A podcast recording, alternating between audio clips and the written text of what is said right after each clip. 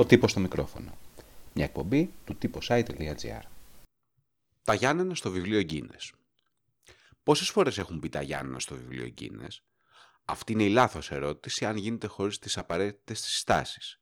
Τι είναι το βιβλίο Γκίνες, τι είδους ρεκόρ φιλοξενεί και τέλος αν έχει κάποιο νόημα τελικά η καταγραφή τους. Το σίγουρο είναι ότι τα τελευταία χρόνια, γεγονότας τα Γιάννα προσπαθούν να βρουν τον δρόμο της προβολής μέσω της ένταξης στο σχετικό βιβλίο που δεν είναι ακριβώς μόνο βιβλίο πλέον, αλλά μία ολόκληρη επιχείρηση. Η αρχική ιδέα για ένα βιβλίο με ρεκόρ, παράξενα και μη, προήλθε από ένα ζηθοποιό. Ο Σέρχιου Μπίβερ ήταν ο διευθυντής της γνωστής ζηθοποιίας Γκίνε και η ιδέα συνελήφθη σε ένα πάρτι, ίσως μετά από μερικά pints. Ο Σέρχιου λοιπόν διαφώνησε με άλλους στο πάρτι για το ταχύτερο πουλί στην Ευρώπη και διαπίστωσε ότι η λήψη ίντερνετ τότε δεν μπορούσε να βρει σχετική αναφορά σε κανένα σύγγραμμα.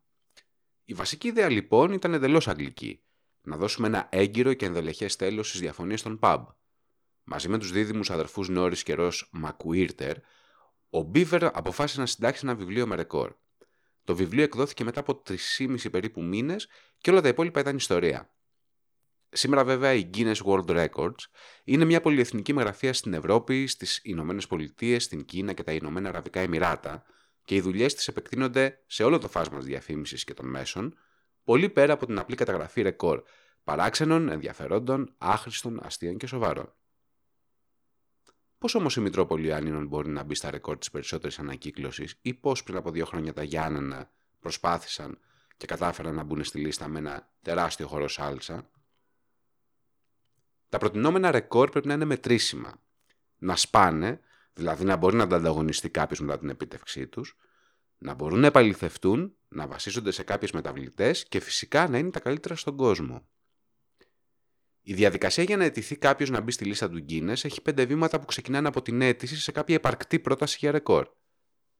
Κάθε φορέας που θέλει να καταγράψει κάποιο ρεκόρ, καταθέτει αίτηση στην εταιρεία και αυτή αποστέλει έναν ή περισσότερου επόπτες που είναι πολύ μα πολύ αυστηρή στην τήρηση των προδιαγραφών.